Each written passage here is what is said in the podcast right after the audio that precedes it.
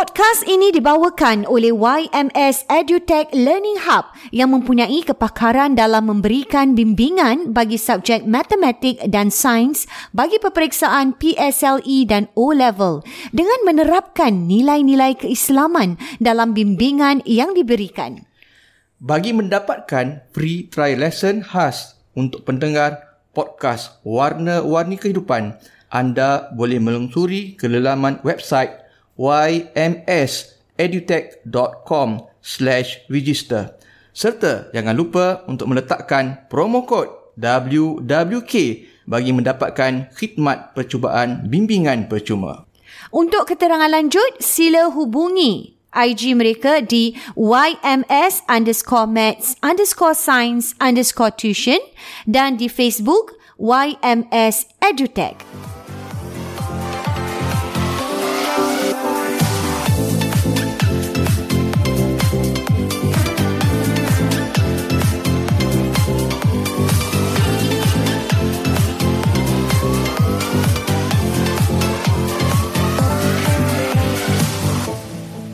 Assalamualaikum warahmatullahi, wabarakatuh. Selamat datang dalam warna-warni kehidupan, kehidupan podcast Dua Beradik. Alhamdulillah Bayus. Yeah. Di episod yang ke-55 hari ini sebenarnya kita ingin uh, mengucapkan Terima kasih dan juga selamat datang kepada ini dia penaja kita. Uh, kalau anda baru saja dengar uh, tadi eh uh, dari YMS Edutech mm ya. Uh, saya rasa pusat tuition yang sangat dikenali uh, dan juga saya rasa pusat tuition ya Bayus mm dah menjadi macam satu lumrah kehidupan untuk uh, anak-anak dan juga ibu bapa mm Bayus. Jadi saya rasa macam datang tak dapat dipisahkan. Tak dapat eh? dipisahkan. Dan tepat pada masanya saya rasa uh, yeah. YMS Edutech ini bersama kita warna warna-warni kehidupan. Uh, terima kasih banyak-banyak. Ya, kita berbesar hatilah mm-hmm. kerana berbesar hati. kerana sudi uh, menaja uh, podcast kita ini, mm-hmm. podcast uh, relationship, podcast perhubungan, hubungan keluarga, keluarga, anak-anak, semua ada isteri dan ibu bapa. Jadi kita kira uh, mengadalukan kehadiran betul. dan semoga dengan uh, support sokongan uh, eh? sokongan daripada YMS dapat membantu kita Ina. Betul. Dalam melahirkan karya-karya konten-konten yang, yang lebih, lebih baik lebih, lebih baik. memberangsangkan lagi. Dan bermanfaat uh, untuk sekalian uh, semualah saya rasa masyarakat. pendengar kita. Hmm. alhamdulillah pendengar kita pun uh, kalau baru-baru ini eh.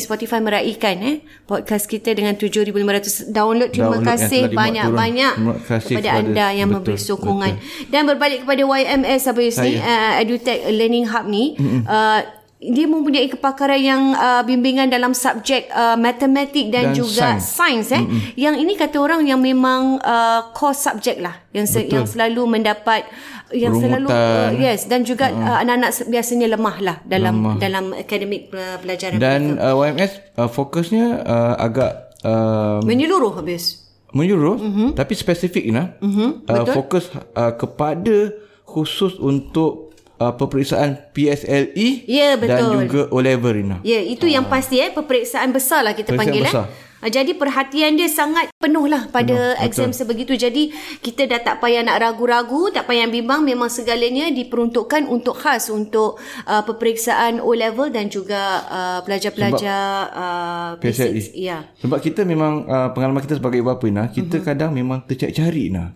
Betul. Uh, pusat tuition yang berdekatan dengan rumah kita, yang ada berkualiti, yang mempunyai credibility, quality yang dapat membantu uh, membantu anak-anak kita Ina ke tahap yang lebih tinggi. Kadang ha. kita nak hantar nak tuition tapi tak tahu kat mana Ina. Okey. Ha. Tak tahu kat mana dan kita tak tahu uh, macam mana uh, tempat yang sesuai Abis. Kadang-kadang mungkin ada yang suka uh, secara individu eh bersendirian. Ada yang suka secara dalam kelas. Ada yang suka mungkin uh, ke subjek ke subjek. Jadi untuk ini Abayus, kita dapat lihat YMS EduTech ini, uh, Learning Hub ini, uh, ada juga di Tampines Smart. Mm-hmm. Di mana ada sebagai dalam classroom mm-hmm. pun ada kan Abayus. Betul. Jadi di sini kita dapat lihatlah peruntukan apa yang diinginkan oleh ibu bapa. Ah, dan yang paling menarik Abayus, uh, pusat YMS EduTech uh, Learning Hub ini menawarkan uh, juga our Islamic values, Sabius. Nilai-nilai keislaman uh, dalam uh, anak-anak itu ketika menjalani tuition di pusat tersebut. Ah itu yang menarik sekali betul, saya rasa, betul. sangat menarik. Ini yang uh, lah. jarang difokuskan oleh uh, ialah kata ala-alang kita dah hantar kepada pusat uh, tuition yang mm-hmm. dikendalikan oleh orang-orang kita, orang-orang Islam kita. kita eh? Maka kita sebenarnya amat bukan berharap Raina kalau lah mm-hmm. dapat diingatkan anak kita dari semasa Betul? ke semasa tentang Betul? keperluan tawakal, mm-hmm. tentang keperluan usaha, tentang Betul? keperluan ikhtiar, tentang keperluan untuk kita sentiasa mengingati cintai Nabi secara tak langsung secara tak langsung. secara tak langsung dan apa yang menarik hmm. Abayus macam Abayus cakap baik. tadi nilai-nilai keislaman yang diterapkan itu seperti ada pembacaan doa kan hmm. ini hmm. semua untuk lebih kata orang lebih ber, ber, apa barakah lah kita barakah, punya betul. bila kita belajar tu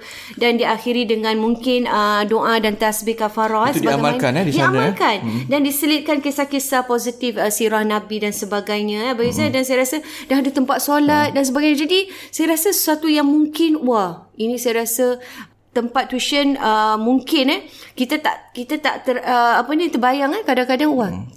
pusat tuition juga ada menyediakan sebegini eh hmm, hmm. dan terima kasihlah kita ucapkan kepada YMS EduTech semoga kalau anda ingin keterangan lanjut boleh terus melusuri kita dah kasihkan hmm. IG dan juga FB ya, anda boleh lihat permulaan uh, Betul, maklumatnya ada video-videonya juga ya, permula, hmm. permulaan podcast kita podcast tadi, kita tadi uh, disebutkan kontak numbernya betul. dan juga uh, di bahagian uh, pengiklanan Spotify lah betul di, di bahagian Spotify tu dalam bahagian warna-warna kawan kehidupan ada disebutkan ya. data-data informasi bagi YMS insyaAllah Okey mm-hmm. dan hari ini kita nak membincangkan terlanjur kita cakap tentang pelajar-pelajar anak-anak ni Abis mm-hmm. Ini satu saya rasa satu isu yang sangat besar hmm. dan mungkin isu ni sebenarnya besar Bayus tetapi kadang-kadang tak di diketengahkan. Ah, ini dia. Isu yang akan kita sebutkan ataupun kita bincangkan hari ini ialah kes buli pada anak-anak. Jadi buli ni memang satu perkara yang uh, kalau cakap pasal buli satu perkara yang kita tak kata abai tak kata macam uh, mel, nak kata meluas pun tak juga memang memang ada lah Ina. Ada. Memang ada dalam uh, dalam sekolah-sekolah di di mana-mana Ina. Di mana-mana lah. Uh, di mana-mana Ina dia dia tak terkecuali lah Bayus di seluruh dunia ni uh. memang ada dan tak terkecuali di Singapura Bayus Betul, ini Ina. yang kita lihat negara yang maju negara hmm. yang sekolah yang bijak pandai Betul, yang Ina. mana tapi tak terkecuali Macam Bayus Ina tengok cerita-cerita uh, Ina kata drama-drama ha, kan betul uh, kalau kita tengok drama barat pun Memang ada, ada. buli-buli. Ha, cerita drama, cerita drama Korea drama pun ada. Korea pernah ada juga. Mesti kita ada. Drama Thailand pun ada. Pun ada. Drama uh, China apa Hong Kong sebagainya. Hong Kong pun ada. Ada juga Ina. Drama Melayu pun ada. ada. Melayu pun ada. Memang mana nak menunjukkan benda Betul. ni yang realiti yang berlaku Betul. di kalangan masyarakat. Betul. Dan ia tak boleh lari uh, terpisah mm-hmm. daripada memang itu yang berlaku Ina. Betul. Dan Jadi, dan dan apa yang lebih uh, menyedihkan ni ialah apabila buli ini apa ni di uh, ni oleh anak-anak dan anak-anak tu tak dapat meluahkan abuse hmm. itu yang merumitkan lagi keadaan hmm. itu. Jadi inilah yang akan kita bincangkan Ini apa kita peranan bincangkan. ibu bapa ya. ya sebagai you know untuk ya. mendapat tahu apa yang terjadi ya. pada anak-anak mereka. Dan uh, abang nak buka uh, minda juga uh, pada ibu bapa dan juga mungkin para pelajar juga Ina. Betul. Benda Ina tak berleluasa uh, berlaku tak kira peringkat umur Ina. Oh, Daripada betul, peringkat Abayus. sekolah rendah betul. sampai ke universiti betul. ada Ina. Malahan. Kalau di Malaysia tahfiz pun ada. Ada juga Ina. Hmm.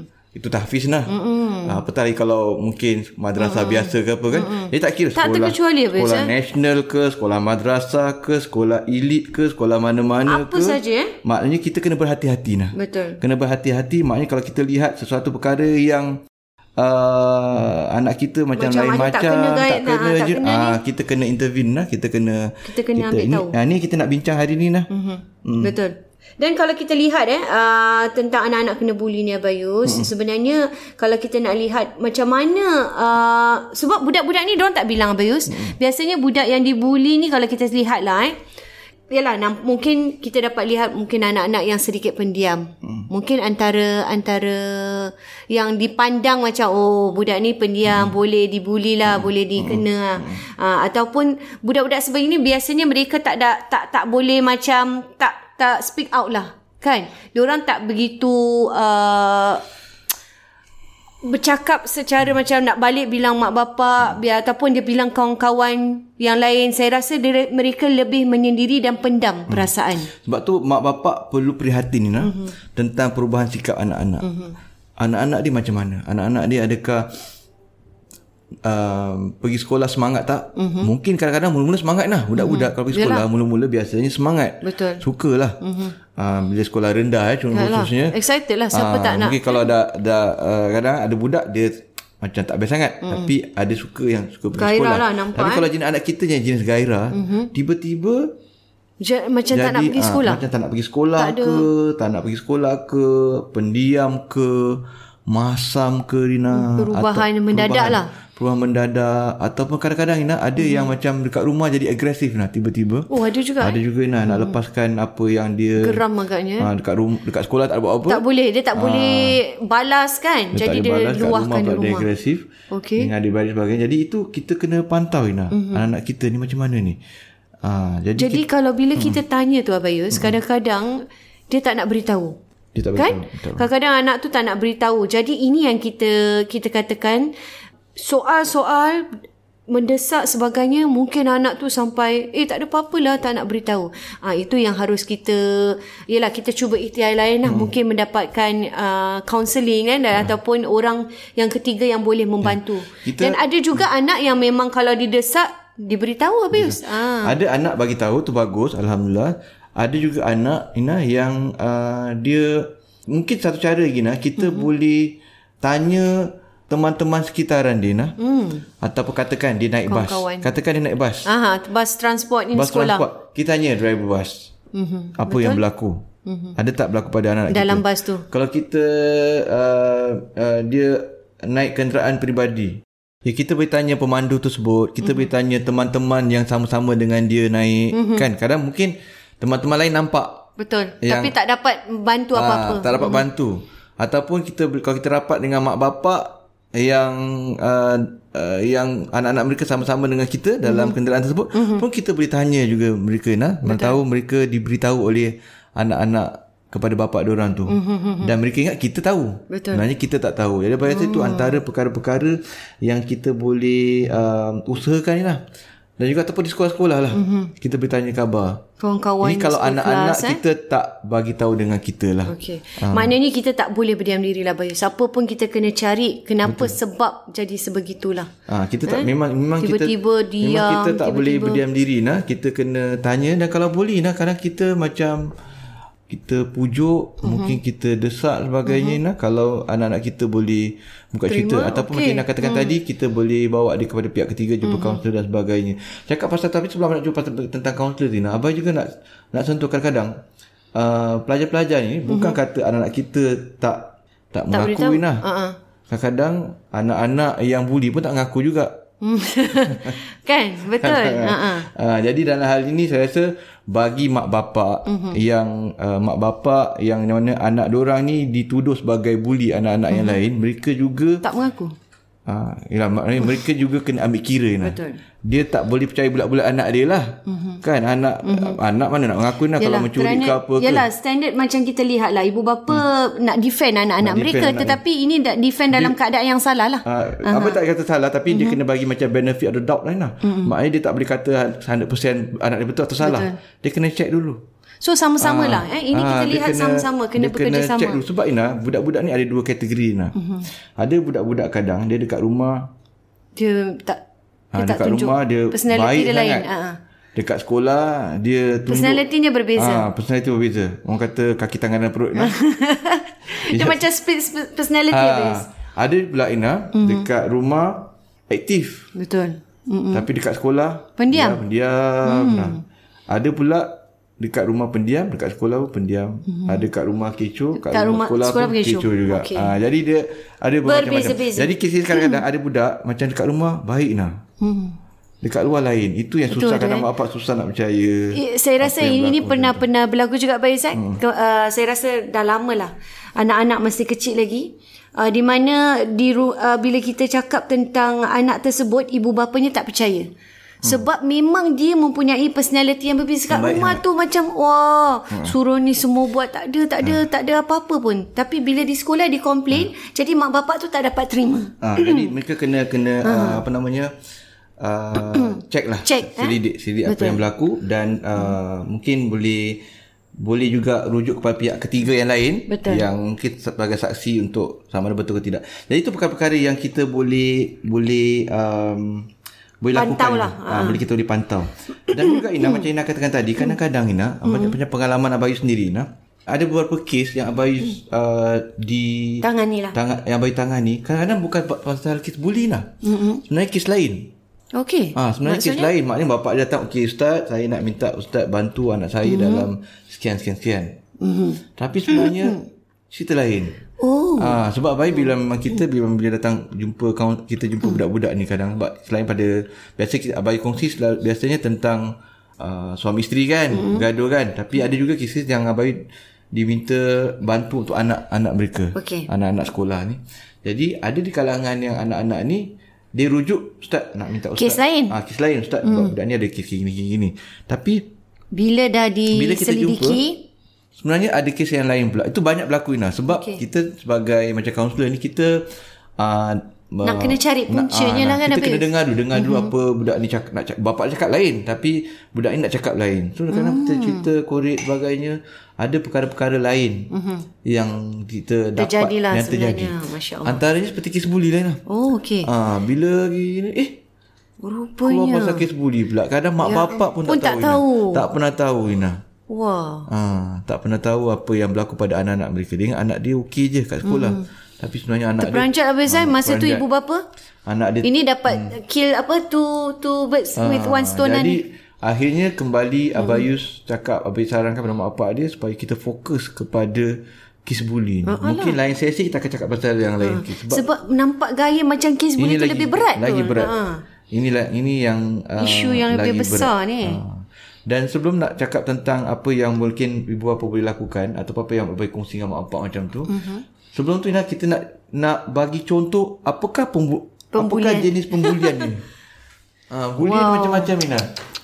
Bully yang Ina tahu banyak apa yang pembulian yang biasa yang Ina tahu? Yang saya lihat ialah secara fizikal. Secara uh-huh. fizikal uh-huh. memang memang banyak berlaku. Uh-huh kemudian pukul, lah apa, uh, pukul apa, apa. dan uh, sekarang ni mungkin lah kalau yang kita lihat ialah secara mentally lah hmm. dan dan saya rasa bu- bully ni uh, yang kalau abai cakap jenis-jenis bully ni dia jadi banyak sebab tak tahulah adakah kerana idea-idea bully ni orang dapat hmm. adalah daripada mana kan ha, kita lihat ha. macam-macam kan apa ha. sekarang kadang-kadang budak-budak ni kalau macam peringkat uh, sekolah rendah kan ha. mungkin dia pun tak tahu benda tu bully ha. dia dia anggap benda tu mungkin dia nak kacau-kacau memang ha. nakal lah kadang nakal, budak ha. nakal kadang-kadang memang bukan nakal kadang-kadang kalau dah besar tu dah jadi, dah jadi nakal dan dia dah yang tak elok dia dah tahu benda tu salah Mm-mm. kalau macam sekolah rendah mungkin dia tak tahu tu salah mm. dia suka, mungkin dia tengok dia ha, tengok orang dia buat dia pun nak buat seronok bagi mm. orang dia kacau orang macam mm. gitu kan. Tapi kalau ada sekolah menengah ni kira dah nakal dan campur. Yalah. Dia suka lah nah, suka mm. bagi mungkin dia pun ada tekanan kat kat rumah Kat, dia. Mm, okay. Itu cara dia nak lepaskan pada budak-budak mm, lain. Pada kawan-kawan. Ha. Tapi balik pada jenis-jenis bully tu nak selain daripada pukul, ada juga macam contoh-contoh lain yang baik kan. Dari nak pasal mental Itu mm-hmm. ada juga Tapi contoh-contoh fizikal yang lain juga mm-hmm. Mungkin bukan pukul Tapi dari sudut mengganggu Ina mm mengganggu, mengganggu dalam sekolah. Ah, ha, mengganggu dalam sekolah, dalam kelas mm-hmm. ataupun dalam kereta, dalam mm-hmm. van, dalam bas. Okey. Mengganggu dari sudut macam sembunyikan wallet. Okey. Sembunyikan uh, botol, water bottle, main-mainkan, mm-hmm. pass-pass passing around. Oh ya ya ya ya betul ha, betul. Ha, ha. Ambil dia punya kat sekolah, ambil pensel dia tapi tak bagi betul, balik. Betul betul. Mm-hmm. Ambil ruler tak kasih balik pensel semua jadi kontok-kontok semua main. I, ataupun itu ambil juga salah satu tu, eh, jenis dia ada 2 dolar oh. pergi sekolah dia tiap hari budak tu ambil 50 sen Hmm. Nakal lah Masya Allah ha, Dia dia tak duit, tak minta mak pak dia duit hmm. dia, dia ambil duit budak tu hmm. So ini bukan ha. fizikal yang Bukan pukul lah Tetapi dengan perbuatan ha. ni Anak tu tadi Masya Allah ha. Dia kata mungkin nak bayar Tapi tak bayar balik duit jadi Mungkin banyak. ini jadi ya, Konon nak main-main Lepas tu Dah jadi Dua tiga orang ha. buat semua Benda ni dah jadi satu Pembulian yang ha. sangat serius Dia ambil, ambil iris hmm. tu Orang tak bagi balik Lepas hmm. tu besok ambil lagi hmm. Kan oh. uh, Water bottle dia sembunyikan hmm. Dan ini nak berlaku kadang-kadang sampai ke sekolah menengah Ina. Hmm. Abai pernah kes-kes di sekolah menengah macam itu. Wow. Abai tak payah sebut sekolah mana lah. Pasti ngeram nak satu kelas. Satu kelas? Satu kelas participate. Aduh sedihnya. Ha. Pencil box. Mm-mm. Wah. Pasti geram. Saya saya dapat bayangkan eh uh, keadaan hmm. budak tu tadi hmm. sangat menyedihkan. Hmm. So itu contoh, itu contoh-contoh bully juga. Hmm, betul. Bukan sekadar pukul hmm. tapi pada tu yang akan buat dia macam malas nak sekolah. Betul lah. Malu lah Bayus. Uh, Kadang-kadang uh, stress. Dan ada lagi peringkat yang lebih lebih uh, lebih teruk lagi, lebih, lebih dewasa lagi. lah. Dan suka Abang AI juga kadang-kadang benda ni berlaku dari sudut kadang-kadang macam di sekolah-sekolah melibatkan bangsa dan agama juga kan mm-hmm. walaupun memang dah uh, itu yang reported kat luar mm-hmm. tapi Betul. kat luar yeah. ada benda macam gitu mm-hmm. cuma orang tak tak report tapi kalau dah sampai lah. involve mm. satu kelas macam tu dah kalau mm. tak boleh guru-guru mungkin tak nampak lah mm. maknanya tu. Mungkin mungkin nampak mungkin diadu tapi mm. tak buat apa-apa sangat. Pun ada eh? Ada juga ada juga. Ada juga. Ada betul. Uh, jadi apa yang perlu dibuat ialah macam uh, kalau Inilah, berdasarkan you... Abai punya kisah yang lepas-lepas tu Abai cuba advocate Cuba minta mak bapak tu Masuk campur lah um, Hal ni Main Dah peranan, kena lah uh, kena, kena, kena tegas sikit, sikit. Uh, Kena tegas sikit Kena, kena tegas go, Kena Ni uh, anak kita uh, ni Diperlakukan begini ni Kena hantar kepada Pihak yang berwenang Ke guru besar Kalau tak berjalan Ke kementerian wow, Ataupun betul. pihak-pihak yang Yang lebih tinggi Betul Baru jalan lah Dia kena serius Mm-mm. Uh, jadi kalau tidak dia macam tu je. Dia ambil lewa ambil dan lewa. menjadi satu budaya pula. Ya, terutamanya kalau macam kadang-kadang ada budak ada orang pun guru pun susah nak percaya. Mm. Budak ni pandai ni. Mm-mm. Budak ni baik ni. Takkan dia ha, nak budi. Takkan mm-hmm. tapi kalau dah diadu kena siasat lah. Mm-hmm. Kena siasat. Jadi tu kena kadang-kadang kena tegas.